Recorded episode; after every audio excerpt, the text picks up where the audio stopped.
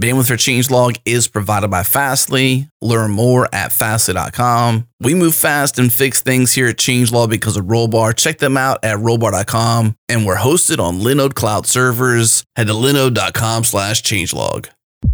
This episode is brought to you by DigitalOcean. DigitalOcean is the simplest cloud platform for developers and teams with products like Droplets, Spaces, Kubernetes, load balancers, block storage, and pre-built one-click apps. You can deploy, manage, and scale cloud applications faster and more efficiently on DigitalOcean. Whether you're running one virtual machine or 10,000, DigitalOcean makes managing your infrastructure way too easy. Head to do.co/changelog. Again, do.co/changelog.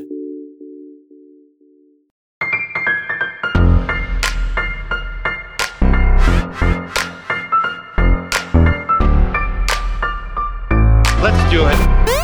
It's go time. Welcome to Go Time, a podcast featuring a diverse panel and special guests discussing cloud infrastructure, distributed systems, microservices, Kubernetes, Docker, oh, and also Go. We record live every Tuesday at 3 p.m. Eastern, noon Pacific. Join the community and Slack with us in real time during the show in the Go Time FM channel and Go for Slack. Follow us on Twitter, we're at GoTimeFM. Listen live at changelog.com/live or subscribe at changelog.com/GoTime. And now on to the show. Well, hello and welcome to Go Time. I'm Matt Raya. Today we're talking about concurrency. Go was designed with concurrency in mind, and that's why we have language primitives like goroutines, channels, wait groups, mutexes, these sorts of things. And they're very powerful when they're used correctly, but they can be very complicated if they're used unwisely. So helping me pick the threads today, I'm joined by Johnny Boursiquot. Hello, Johnny. Hello, Matt. How are you? Oh, I'm here to pull some threads. Good. Glad. Well, you don't have to pull them on your own. We're also joined by Jaana Dogan. Hello, Jaana. Hello, hello. How are you doing? I'm just having my first coffee of the day. Congratulations. So I will be a bit sluggish, yeah. Yeah, enjoy. And that's, there's another voice, if you've heard it or not. It's Roberto Clapis. Hello, Rob. How are you?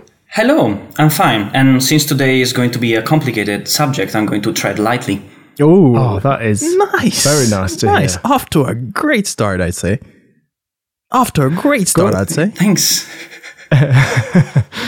Okay, well, why don't we jump in? When C was designed in the 70s, the computers had like a single core, and they were much simpler than what we have now. And more modern machines have multiple cores, and so there's more potential for doing things at the same time, whatever that means. And so when Go was designed, of course, they knew this situation. And so that's why we have Go routines, and we have channels, and we have those other primitives. And Go is actually quite famous for concurrency, actually. They become quite synonymous when you talk about languages out there. And do you think it deserves that credit that it gets? I think it does. Actually, before using Go, I had been using Python for years. And at one point, I needed to solve a problem using all the 36 cores that I had available on a cluster on my university. And the pain of doing that with a language that wasn't designed with that in mind actually brought me to say, okay, what about learning a new language and maybe makes this easier? And with Go, it was, I think, 100 lines and I was done. Wow. I'm coming from a JVM background, and like every time we start this like large, process heavy type of stuff, I was always complaining that it's taking all of my, processing power. But it sounds like it's a good thing, right? Like rather than doing this manually. Yeah. So for people that are new then to Go, I'll give a quick overview of some of the primitives and some of the language that we're probably going to use today, just to make sure that we kind of, what we're talking about.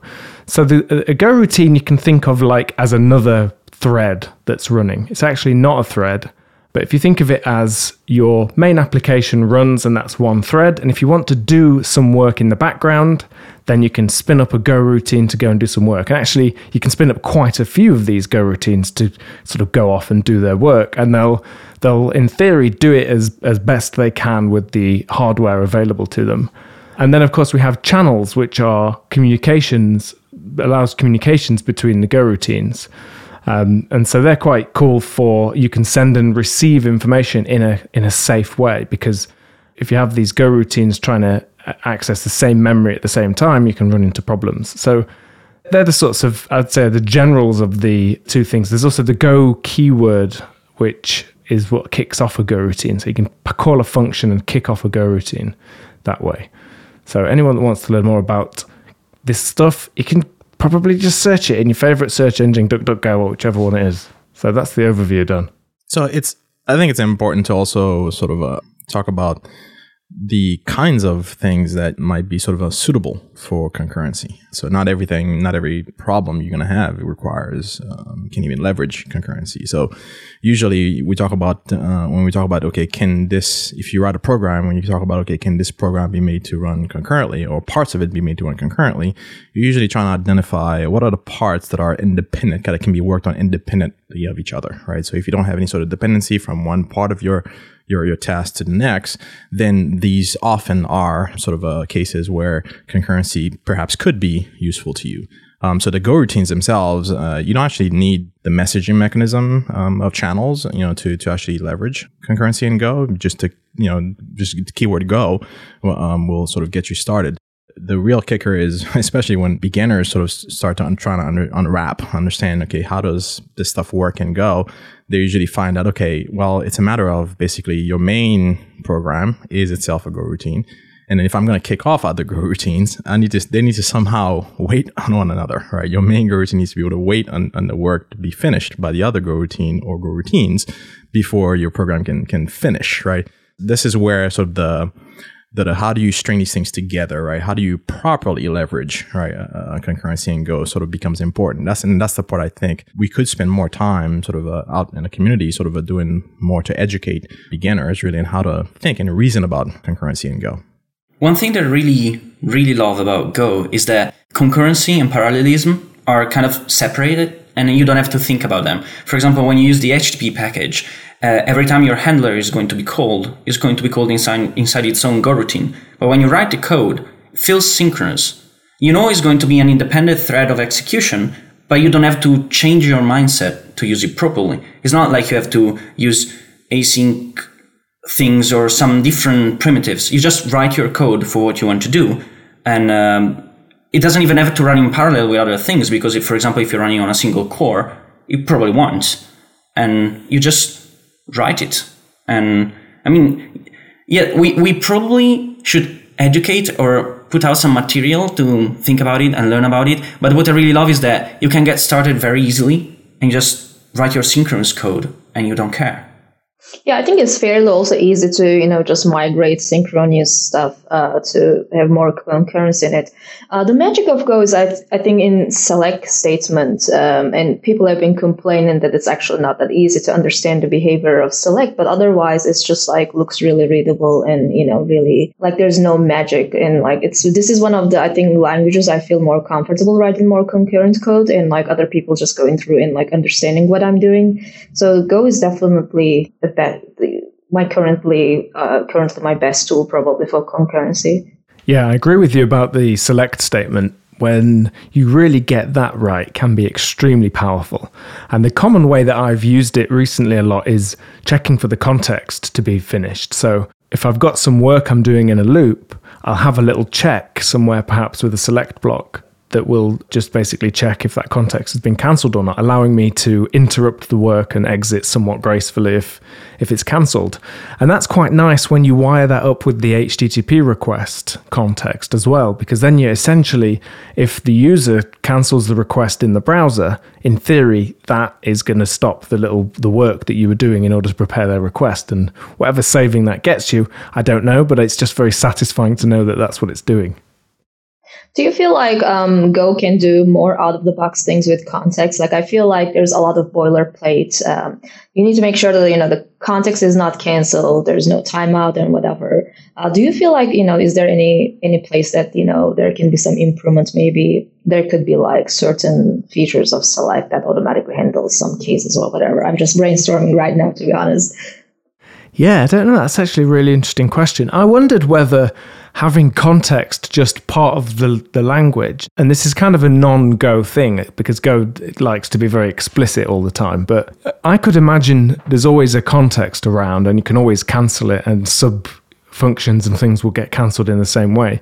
You could almost imagine that. It's a bit like how exceptions probably work the opposite way in other languages. So I'm not sure it would get much support, but sometimes I do find myself just passing the context into every method, just everything, because even potentially my logging has need for a context. And so in that case, so does everything. I'd like to not do that as much. But again, it's explicit and you can't call that method without it. I hope that just automagic context doesn't become a thing. I like to know when I start a Go routine, how and when it ends. Let's take an example. I acquire a mutex and I defer the release of that mutex. And that is fine. And then I change a little bit of state and then I do something else. And if I encounter an error, I want to be able to, for example, roll back what I've done so far. You can't always defer that. So sometimes when you write like transactional code, you want to be sure that you will not be aborted. Unless the program panics, when in that case, nothing will be committed. You really want to know how you exit. I would really like to know when code that I'm writing gets interrupted. And I want to be in control on when that happens and how. So if a context get cancellated, I want to have a chance to say, okay, then roll back what I started doing. Yeah, that's a fair point. One of the nice things about the select block is that it is actually a block. There's a case, there's the code that runs in certain conditions. So you do actually have that opportunity that you described to be able to go and do some kind of tidy up or some cleanup. And it is explicit. Yeah. So it's interesting you mention you want to know when it ends. Has anybody got any techniques of how you can find out when a Go routine has finished? I think that it doesn't matter how, but you should always know. I mean, I've seen so many programs and so many projects just become unmaintainable because they were just pinning up Go routines and let them run without handling their shutdown, graceful shutdown. Has this been someone else's experience too? Well, they all shut down when your program ends, right? Hopefully. So you crash programs. Otherwise you have a problem. Yeah. You know that there's a strategy of crashing programs once a while, to kind of release that type of resources. So that's a fair point. Yeah. Just reboot it. I wonder even why do we have a garbage collector? Just you run out of memory, you just exit. Yeah, restart. That's what PHP is. So to kind of address your question of do we know or can we know when the Go routine is done? I don't think there's any sort of a life cycle event or anything like that you can attach to know when a Go routine ends. What you typically do, however, is that you need, this is where sort of the communication aspects of things start to emerge, right? So for example, if you know you're in your main Go routine that you'd like to know when the another Go routine that you spun off it has done doing its work and you want to wait for it, right? We have mechanisms in the language, like a wait group, for example, would be a great way to actually basically block until the other Go routine is done and then you're able to sort of move forward kind of thing. And this is also where channels come into play, right? So if the Go routine you spin off to go do some work and if you can, when you initialize that, if you can pass some sort of a channel to receive some sort of communication back when that work is done, either your main Go routine or some other Go routine that needs to know about that event can actually be notified, right? So this is where that communication channel, right? No pun intended. This is where that communication sort of channel is necessary for you to kind of know basically the state at what point, right, of the work that you spun off in a Go routine. What's the state of that? Is it done? Is it finished? And there's lots of other different ways as well. You can sort of enable that sort of that communication, but there's no direct way of saying, hey, did this Go routine finish, right? You kind of need some instrumentation around that. You mentioned about the life cycle and there's literally no APIs for that. And, it's by design, just keeping everything more compact and simple to the user. But in the last couple of years that I've personally came to a lot of cases where I really wanted to, execute the limitation in some ways or wanted to pin certain Go routines or the underlying OS threads to some, processors and so on. Did you ever had any troubles in the scope of this what do you feel about like the Go is very simple when it comes to like, you know, execute, it just kind of handles it all and like encapsulates the problem from you, but, you know, it kind of limits the user in a way. What is your take on that? I think it does in kind of a good way. So for some things, the layer it gives you allows you to build better abstraction on top. For example, group, which is a thing that I use everywhere, because when you cancel the context, it's immediate to know when everything has ended and propagate the shutdown. But at the same time, if you want to go lower, as you say, for example, at one point you want to drop your privileges. So if you want one Go routine to say, okay, this program is running a root, shall not be root anymore.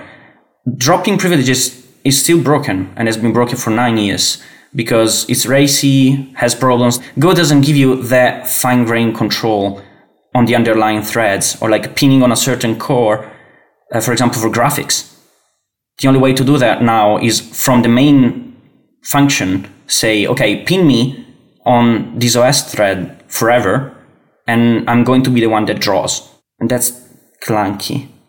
Yeah, true. And like with NUMA and all these like new ways of like actually like, you know, controlling the scheduling, you know, the Linux kernel have this new capability called NUMA. You can pin yourself to like certain processors or like certain group of processors.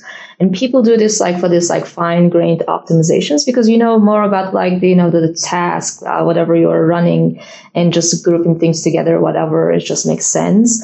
And I've been experimentally using Go for this purpose, but it's been such a, you know, hard topic. All you can do is just lock yourself to the OS thread, and like you have some control over the OS thread through some C libraries, and that's kind of funny. I think it was the Ristretto authors that said that they needed a thread local storage, but Go doesn't offer you that, so they used sync pool, which is lossy, and still decided they were good with that because lossy was better than trying to share stuff with other threads. I guess when you get that far, you might be using something wrong. Sure. To be fair, they did say that there was actively use of some form of thread local storage under the hood, but it wasn't accessible to you as the user of the language. Yes, that's why they did it. There are actually some people who are abusing that underlying storage, and I've seen some companies doing like some automatical instrumentation based on that, like some sort of like execution tracing type of thing, and it's very controversial and of course like not recommended, but people are just, you know, reverse engineering and like hijacking that, which is scary.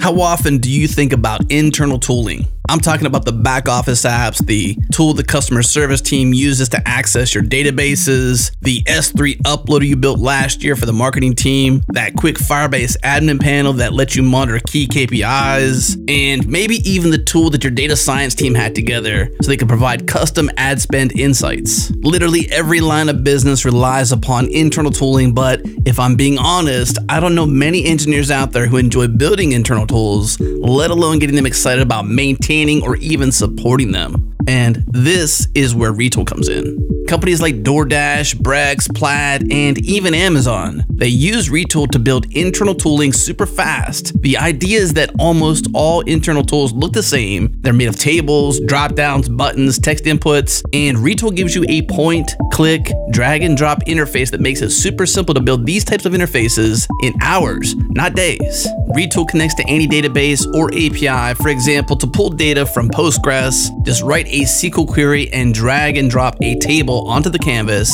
and if you want to search across those fields, add a search input bar and update your query, save it, share it. It's too easy. Retool is built by engineers, explicitly for engineers. And for those concerned about data security, Retool can even be set up on-premise in about 15 minutes using Docker, Kubernetes, or Heroku. Learn more and try it free at retool.com/changelog. Again, retool.com/changelog.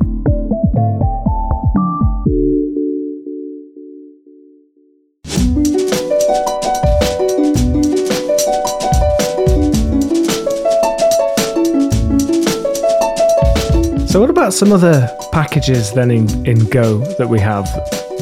for when it comes to working in concurrent ways. I'm thinking specifically about the sync package. Sync once is a very helpful little utility. Essentially, you give it a function and it guarantees that that function will only be called once. And so it's very useful in a, say, a web context if you've got a handler that's going to do some initialization work up front, and you might want to defer that until the first time it's called. Then you put it inside the handler itself, but of course, since every request gets its own goroutine in Go, it's possible that two requests could come in at the exact same time, spin up two goroutines, and they both try and do that initialization, or they're checking for nil or whatever they're doing, and they'll sort of step on each other's toes, and you can use sync once to protect against things like that. What happens is the first one that gets there runs the function, and all the rest will wait until that function's completed, and then they'll unblock and continue. So really useful, very practical. It's such a great utility, but there are some other lower level ones too, aren't there? Yeah, like sync map, which I think is the most misused single structure in the entire Go standard library. Really? Yeah, because people assume it's just thread safe hash map. It's not. I think it's a thread safe hash map is a map with a mutex. That's about it. The sync map is actually to reduce cache contention. So I've seen a lot of people plumbing it everywhere they needed a sync map, but actually what they needed was just a map with some protection on top. And sync map is useful if you start noticing that you contain caches too much and you have a lot more reads and writes, but I think that's about it. And it's even written, don't use this. Or even sync atomic. It's specifically written, don't be smart. Yeah, I think it's the name. It's just like it says sync map. So I think it's just not very self-descriptive, right? Like that's the main reason. Because in the Go doc, it explicitly says, hey, for most of the time, you actually need a plain, Go map instead. But the name just doesn't suggest that. It should have been called maybe sync dot, like some cache, whatever thing, magic, whatever map. So for those listening, the guidance there is to basically just use a mutex, right, to protect access to your maps, right? Is that what you're saying, Rob? Yeah, basically that. And until you realize your mutex is the problem, don't switch to something else. So that's an interesting thing then. So Johnny, could you just tell us, what do you mean by a map and a mutex? How does that actually work? Right. So by default, your regular good old map, right, the stuff you'd create in your plain Jane Go code is not safe for concurrent access. So you could have sort of multiple Go routines trying to write to the same key at the same time, that kind of thing. For reads, it's okay, but typically when you want to basically limit the number of Go routines that basically are either writing in or reading from your map, to just one at a time, right? So that's where your mutex, short for mutual exclusion, that's where that comes in. So basically it guarantees that only one of your goroutines is going to be accessing or mutating something about your map at any one time. So what we've been talking about is basically is that, okay, does a sync package is map type? Does it give this out of the box? So basically to echo Jaana is basically that, well, it's named like it should be, but it's not. Like, you should really be using like a regular map, but introduce a mutex to deal with the possibility of contention. Yeah, thank you. And so, yeah, if you want to access this map that Johnny was talking about, you lock the mutex, then you do your accessing, and then you unlock it when you're finished. And if other things try and lock that same mutex, while you've got it locked, they'll then wait for you to unlock. So they are synchronization points, and they do create contention. I mean, we're saying that we have this concurrent program, but not at these points. At these points, it's not concurrent. You have to all come here and wait for some reason. Yeah, and it can get tricky to think about. I want just to annoy you. You should lock the mutex, defer unlock, and then access the map. Ooh, let's talk about defer. Matt, you've been wanting to talk about defer forever. I love defer. I genuinely am trying to do an entire episode on defer, but I think we just have to do it at the end of the season, don't we? We can't do it before the end. It has to be the final episode. So with Defer, the interesting bit, I think there have been a lot of performance improvements in Defer recently.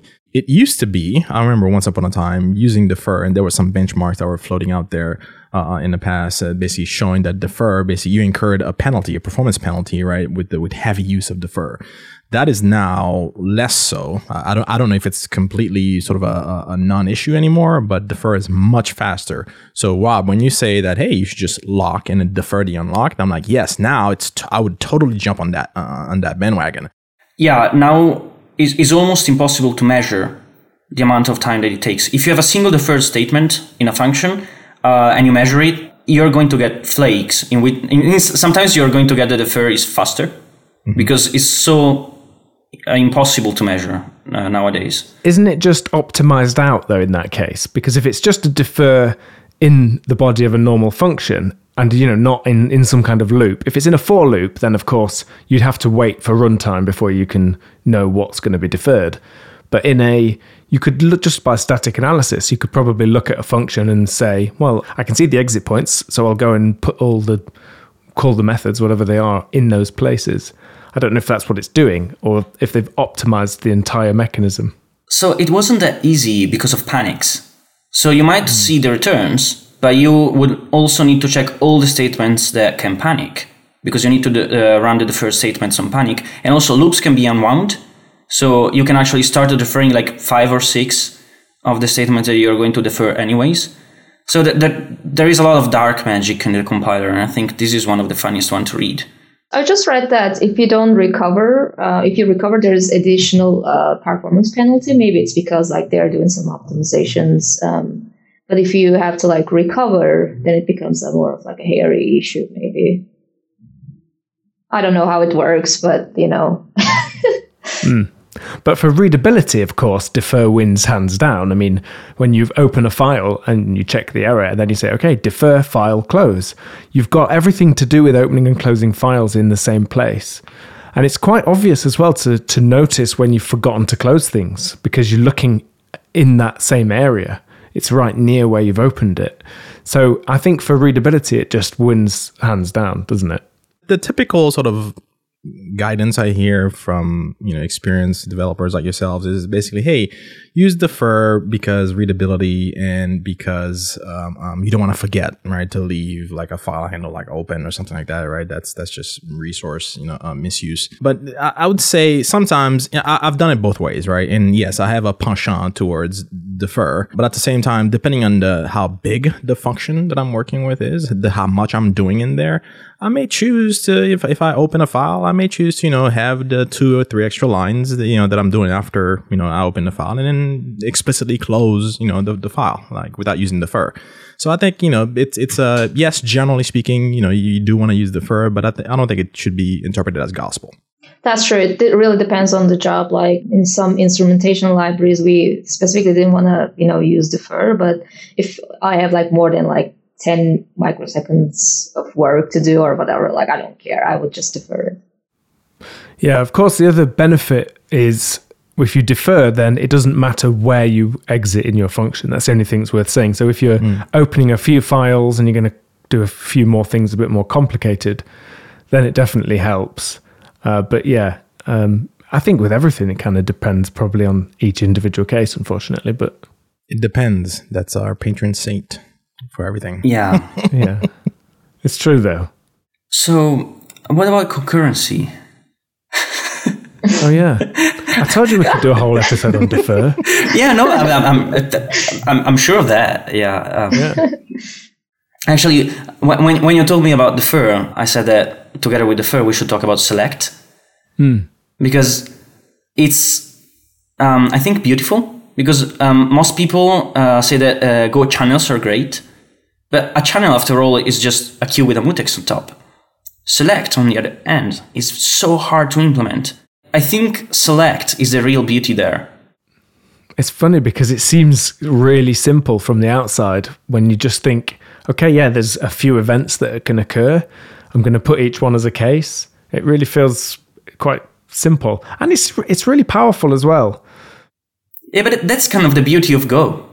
Yeah, right. I think the main concurrency feature in Go is the select statement than anything else. It's like where the magic happens and it looks really simple to you, but like that's literally just impossible. It's so complicated to implement. I want to dig into that a little bit. So I've seen several codes where you have a select statement and you have a number of different cases. Sometimes you have a default, sometimes you do not. Can somebody explain why that is, and what is the impact of having a default case in your select statement as opposed to not having one?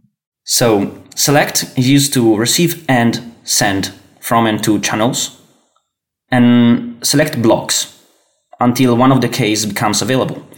If you have a default case, most like a switch. So basically, if nothing else is available, select will just continue. Yeah, it takes a while to get used to, because I've seen people like doing stuff in a loop and having a default case in there, and they were just spinning, trying to get some work, and then, well, work is not available, let's do another round, while instead they should have just blocked. And in other cases, people checking for context cancellation without a default case, and they would just block everything, and that was hard to debug because, I mean, HTTP handlers, it doesn't detect that there is a deadlock and stuff like that.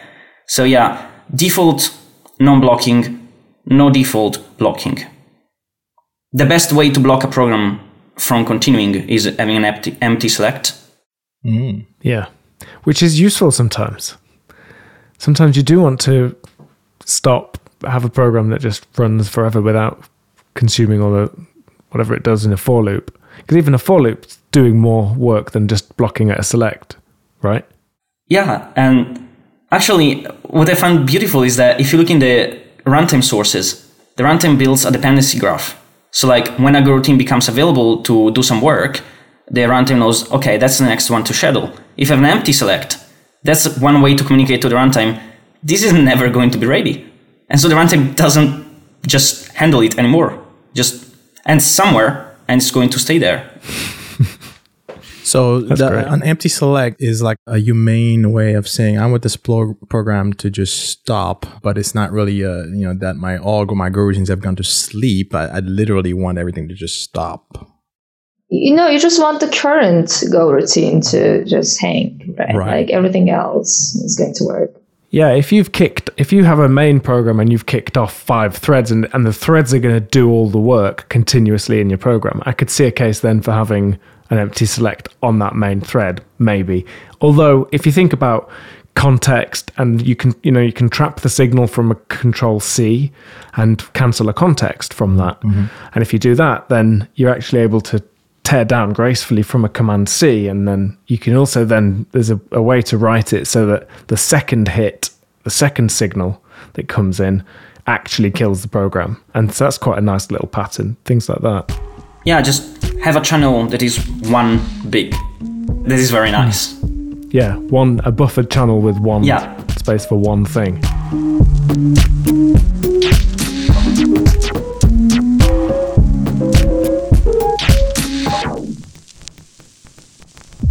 This episode is brought to you by GoCD. With native integrations for Kubernetes and a Helm chart to quickly get started, GoCD is an easy choice for cloud-native teams. With GoCD running on Kubernetes, you define your build workflow and let GoCD provision and scale build infrastructure on the fly for you. GoCD installs as a Kubernetes native application, which allows for ease of operations, easily upgrade and maintain GoCD using Helm, scale your build infrastructure elastically with a new Elastic agent that uses Kubernetes conventions to dynamically scale GoCD agents. GoCD also has first-class integration with Docker registries, easily compose, track, and visualize deployments on Kubernetes. Learn more and get started at gocd.org/Kubernetes. Again, gocd.org/Kubernetes.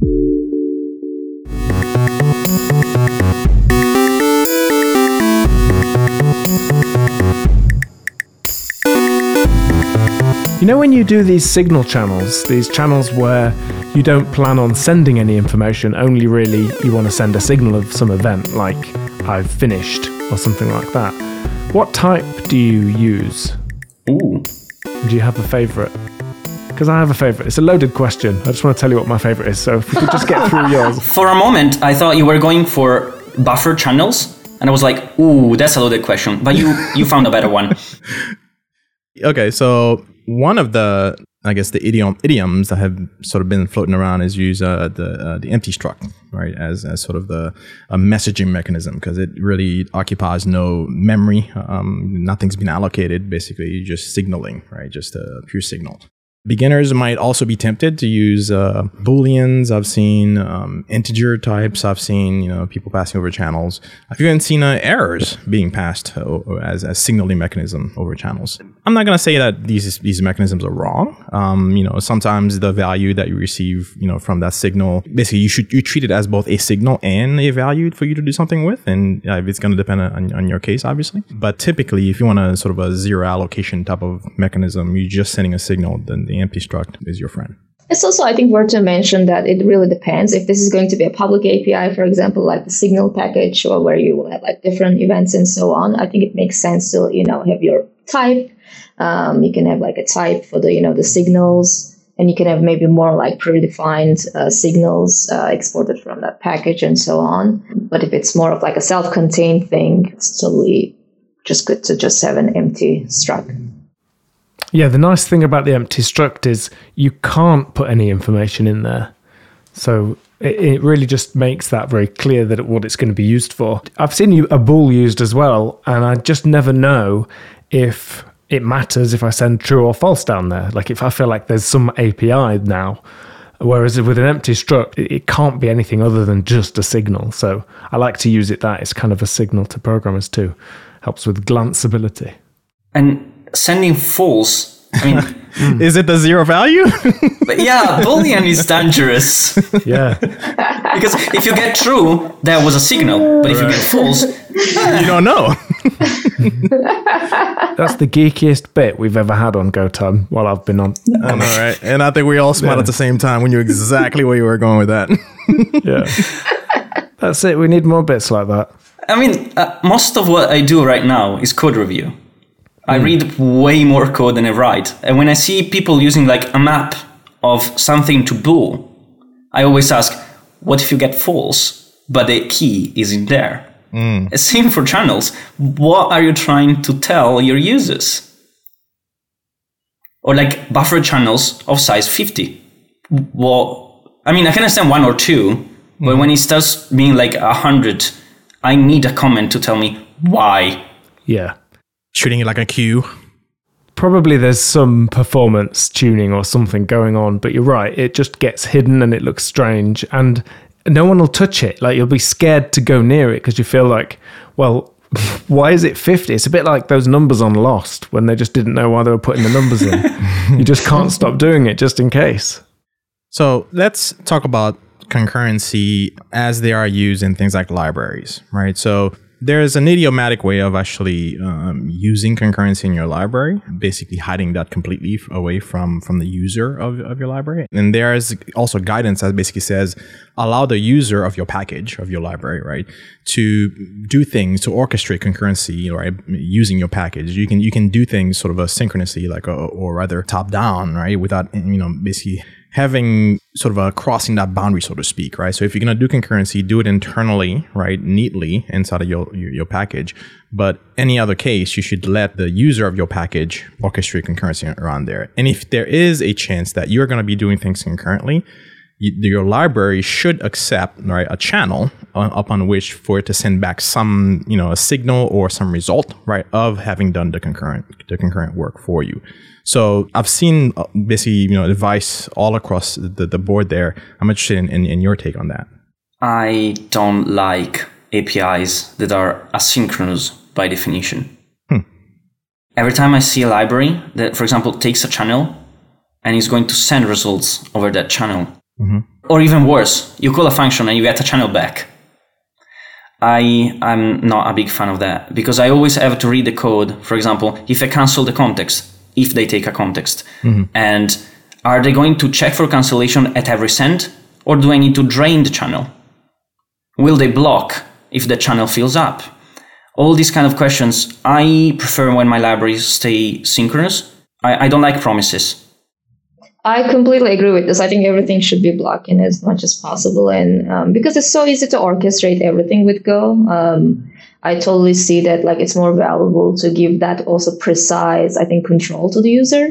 And some libraries end up actually like having two different APIs in the same package. They're kind of like, you know, replicating the same API. And it's completely, I think, just unnecessary because it's easy to, you know, orchestrate and put things together in Go. But one of the things that Go is like doing not properly is there is no easy way to, you know, on the Go doc or anywhere to, you know, carefully label things that, oh, this is going to actually run in a different Go routine or whatever. For example, the HTTP package, every handler is running a different Go routine, and you need to maybe leave a comment on the Go doc. But it, you know, there's not like it's not really readable. Or some people just kind of miss it, and like I think we need a better approach to maybe explain how the underlying, you know, implementation kind of works from the perspective of concurrency.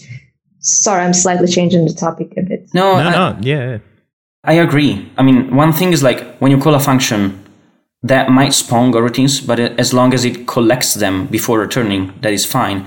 But if that stuff keeps running, or it's going to run, for example, your closure that you pass in another goroutine, you might want to know, for example, the file path walk function. You might want to know if that thing is going to be run concurrently.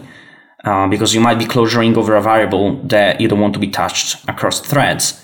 Well, it doesn't. Spoiler, it's synchronous. But yeah, it would be nice to have a way to say this is not going to require synchronization. Yeah, in the beginnings of Go, I've seen a lot of people actually like having mutexes for some of the stuff that they were trying to, you know, access from like several like closures, which was actually never the case because, you know, the library was like given the guarantee that like one function will be, you know, be executed at a time and so on. But there's like literally no way to, you know, explain it other than just put in this information in the Go doc, and it's not very accessible. Yeah, that's an interesting thing. It makes me think of something that always occurs to me, which is that concurrency, anytime you're writing concurrent code, it's best to keep it very local, keep it very nearby, all of it. And call out to functions to do other work. Don't try and do all the work so that the page kind of stretches down and you're left with bits of concurrent code scattered throughout. And also things like passing mutexes by pointers and things like this. If you can avoid that and just have a mutex in one place and do all the concurrency in one function, that's just so much easier to maintain and to reason about later. That's some experience has kind of taught me that now, and I tend to do that. I tend to have all my concurrent code in one place, and if it's a wait group and it's doing some work, I will call out to a function to go off and do the actual work, and you know, allows all my concurrent code to be uncluttered from that. I couldn't agree more. So we've been deliberate, right, with our use of the word, you know, concurrent, right? So one of the sort of the first things you learn in working with Go is that concurrency is not necessarily parallelism, right? So by having concurrent code, you allow, right, for the system that's going to be running your code to have your code run in parallel, but that's not something you can actually control. Maybe I think it was a talk by Rob Pike, actually titled as such, right? Concurrency is not parallelism. That sort of shed light on that whole mechanism. So is there been any case that you've encountered where parallelism wasn't the right thing to do? That you basically you wish you didn't have, you know, a concurrent code that ended up being run in parallel, like any sort of races that you didn't anticipate or anything like that? I had a big headache trying to figure out how to properly do init, because the code I was using was spawning goroutines and was blocking until those goroutines returned it, but during init time. You can't spawn goroutines. I mean, you can spawn them, but they won't run. So that code was deadlocking on startup. Wow, that is a tough one. Yeah, never heard of that one before. That's wow, that's amazing. Amazing is one word, yes. But I mean, don't use init. If we don't use init, we might actually avoid problems like that. Hear, hear. I second that motion. Yes, do not use init. I agree. Go ahead, JBD. One of the things that I actually I sometimes need parallelism, but not like any concurrent stuff, like such as I just want to be able to lock a Go routine to a processor, And I want to be able to, you know, access everything without any locks or whatever. Go doesn't give me that like precise like level of control. So that's kind of funny. Like there's a lot of concurrencies related features, but you know, if I just want to distribute some workload over some processors and I know like the, you know, the data affinity and everything, I can't really do it because there's absolutely no way to do it. So, you know, these are different problems, parallelism and concurrency, and it gives you like different advantages. So there's the thing that there's like literally no way to tweak things, which is a bit bothering sometimes, but I think it doesn't really represent the average user. But, you know, sometimes you kind of feel like you're sort of blocked. Yeah. I mean, my experience mostly, I build a lot of web stuff, a lot of web APIs, that kind of thing, websites, even blogs, things like that. So I don't need to... I'm not going in there saying, "Oi, I want this Go routine on this core, and don't you move on to another one." You know, I'm happy for them to get on with it, do what they need to do, just to render some bits. But yeah, so that is always the case, I guess, is those trade-offs, and whether you think they're worth it or not. That's really the judgment call you get to make about the language, I suppose. If you consider, like, if we start adding that type of, like, precise control, I think it's going to get super complicated, especially if libraries started to, like, tweak those, like, you know, arguments and so on. So I think I totally can see that it's benefiting the entire community to maybe, you know, have more of, like, a simple API service, which is just the Go routines and, like, you know, some sort of, like, synchronization mechanisms and, like, providing nothing else. And, you know, it kind of like also carves the community and like the user base based on the, you know, functionality you provide. So you are not going to maybe pick Go for some certain tasks because you know that like the, you know, the functionality is not there. If it becomes critical in the future, we can reconsider it. But maybe that's how things work. I don't know. I was following a very long thread on GoNuts last year, I think. And at one point, someone suggested, and I think it was Ian Taylor, suggested to use the Unix package to call set affinity to lock to a specific. So I've seen code using that, like Unix syscalls. They're not cross-platform as we love Go, but if you go that deep, at a point you might as well do your syscalls, like as you would in C. Yeah, that's what I do. Ooh. I lock my OS thread and I, you know, call into either like that set affinity or NUMA type of stuff, unfortunately. Oh, we need to, that needs to be a talk, doesn't it? We need to see that. Why on earth are you doing that and how? That's what we want to know. My current job requires it because of some benchmarks and so on. So this is like literal for fun type of projects. Like it's not like some production service, you know, or whatever, but you know. Those tools are available to you. That's true. Interesting. You might as well write in C. I meant that as a joke. That is a joke, Jaana. This was... My life is a joke, man. Wow. Oh. Sorry. I like being on the edge. Bleeding and all. There's another trick that I do, which I find really useful. I'll try and describe it. It probably isn't the easiest thing to describe, but it's essentially sometimes you want to do lots of work. There's lots of work to get through, but you know that you can only, or you should only really be doing, say, 5 at a time. So you're happy for it to run as fast as it can, but only do 5 at a time. And one simple way to achieve that in Go is to have a buffered channel, and the size of that buffer is the number of Go routines you'll allow concurrently, and then each Go routine tries to write something into that channel, and if it succeeds, it then unblocks, it goes ahead and it does its magic. And of course the first 5 that'll be no problem, they'll all be able to write into the channel. The 6th one that comes along, suddenly this channel's full because they were all filled up by the other Go routines. So this one then has to wait, and he'll block until something is then released from the channel, and they get released when the task is finished. So it's a bit like the mutex where you lock and then defer the unlock. You'd actually write into the channel and then in the defer, you read something out of the channel, freeing a space for another Go routine. So that pattern is quite easy, I think, to reason about if you know the basics of channel semantics and how to code that in Go. But it actually turns out to be quite powerful, and especially since that buffer can be configurable. So you could actually even make it a flag to the program to ask how many of these do you want to be able to run concurrently. Another way to do it, of course, is just to spin up a certain number of Go routines and just have them drawing from a queue a different way. But I find that to be a little bit more confusing because you then have to have, in another Go routine, you have to be then populating the work in some way, and that feels a little bit strange. But that's one little pattern I've found that I quite like.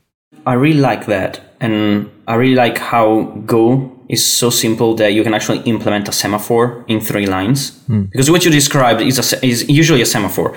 And channels are such a higher level primitive that they allow you to implement whatever you want. I mean, even if you need a mutex with a try lock method, because you want to try acquire, and if you can't manage, well, just retry in a bit. Well, you can do that with a channel, with a select and empty default block. I mean, channels are so much more expressive than just mutexes. Yeah. And you remind me as well of the time.after that you can get in the time package, which actually returns a channel which sends the time on it after a certain duration. So you can use that in select blocks as well to say, right, we're going to wait for this, maybe this Go routine to finish. If it hasn't finished within 1 second, we'll run a different case. We might update the stats or something, you know, we might present an update to the user. So every second they get an update while we're waiting. Once the chat task then finishes, of course, the other case will trigger and it'll run, go and do the other thing. And there's also a ticker that you can do as well, but time after tends to be quite nice. Nice way to express timeouts in test code as well. If you're waiting for test code to complete, it's nice to have that little timeouts in there as well. I've had bad experiences with a time package. In general? Yeah. It sounds like a one-man show on Broadway. I've had trouble with the time package. The time package monologue. Yeah, exactly. I really found myself writing a flowchart on paper to understand what functions, what methods I could call on a timer, on a ticker, and in which case. Because like stop, or like, do you have to drain after stop? And if you do, and all that kind of stuff. So it's a nice package, but use it carefully. Sage advice. Sage advice indeed. And that leads us neatly to the end of our show today. Thank you very much to our guests and co-panelists, Johnny Boursiquot, Jaana Dogan, and Roberto Clapis. Nice to hang out with you. Thanks very much. Thank you. We'll see you next time.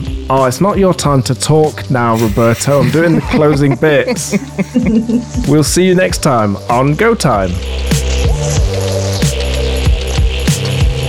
All right, thank you for tuning into this week's episode of Go Time. If you're not yet, hang with us and go for Slack. We have a channel called Go Time FM. Look it up, you'll find us. Hang with us during the live shows, connect with other members of the community, share stories, share code, share coffee recipes, whatever. It's a lot of fun. Also, we have discussions at changelaw.com on every episode. Head to changelaw.com/gotime, find this episode, and discuss it with the community. Also, thanks to Fastly, our bandwidth partner, Rollbar, for helping us move fast and fix things, and Linode for hosting the Changelaw platform. Our music is produced by the mysterious Breakmaster Cylinder. And if you want to hear more awesome podcasts like this, subscribe to our master feed. It's one feed to rule them all, plus some extras that only hit the master feed. Head to changelaw.com/master or search for Changelaw Master in your podcast client. You'll find us. Thanks for tuning in. We'll see you next week.